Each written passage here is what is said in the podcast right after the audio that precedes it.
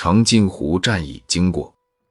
十一月二十七日傍晚，志愿军十万大军已经隐藏在朝鲜北部广袤的山地和丛林当中了。二十军位于长津湖西侧，二七军位于长津湖北部和东北部。两军分别以陆战一师两个团和第七师的三十一团级战斗队为主攻目标，后队下碣隅里进行围攻，继而再从下碣隅里。至兴南的一条被称为长爱路的通道上展开围追堵截。十一月二十七日夜，西北风卷着棉球般的雪花，吹得人睁不开眼。美陆战第一师和美步兵第七师当时正沿着一个山间的小路行进，整个队形呈柱状，延伸达五十公里。一个美国的随军记者后来说。总觉着有人在盯着我们，这句话没有说错。他们确实是被隐没在崇山峻岭中的志愿军战士牢牢地盯紧了。山林中忽然传出惊天动地的军号声和呐喊声。宋时轮、陶勇指挥二十军、二十七军向美军发起猛攻，十万志愿军将士以迅雷不及掩耳之势扑向美军。美军在毫无准备的情况下。遭遇到意想不到的攻击，在第二天的早上，美七师和陆战一师被九兵团分割成了五个部分。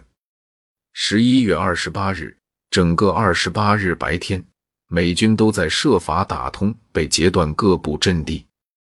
全部机械化装备的美军，在大部分时间里，仅能以每小时五百米的速度前进。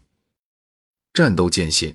一位美军记者问一个正在用刺刀从冻硬的罐头里挖蚕豆吃的陆战队士兵：“如果上帝能够满足你的一个要求，你最需要什么？”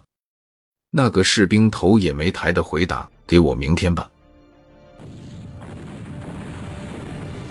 十一月三十日，二七军集中两个师、五个团的兵力，由二七军副军长兼八十师师长詹大南统一指挥。并使用全军所有炮兵围攻新兴里的美七十三一团。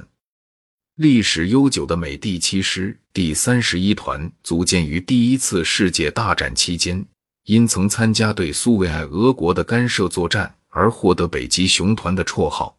团旗上就有北极熊的图样，称得上是陆军中战斗力较强的部队。该团蓝色的团旗被志愿军班长张基庆。缴获当包袱皮，后来成了中国人民革命军事博物馆的展品。这是朝鲜战争中志愿军唯一一次成建制的全歼美军一个团的光辉战例。但与此同时，二十七军八十师和八十一师也付出了巨大代价，伤亡及非战斗减员高达一万人，全军冻伤高达百分之二十二。长津湖战役中。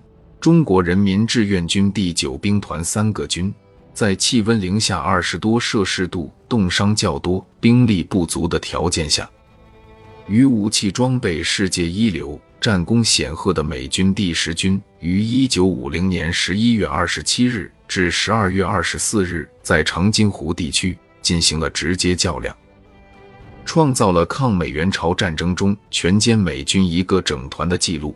迫使美军王牌部队经历了有史以来路程最长的退却。这次战役收复了三八线以北的东部广大地区。志愿军在东西两线同时大捷，一举扭转了战场态势，成为朝鲜战争的拐点，为最终到来的停战谈判奠定了胜利基础。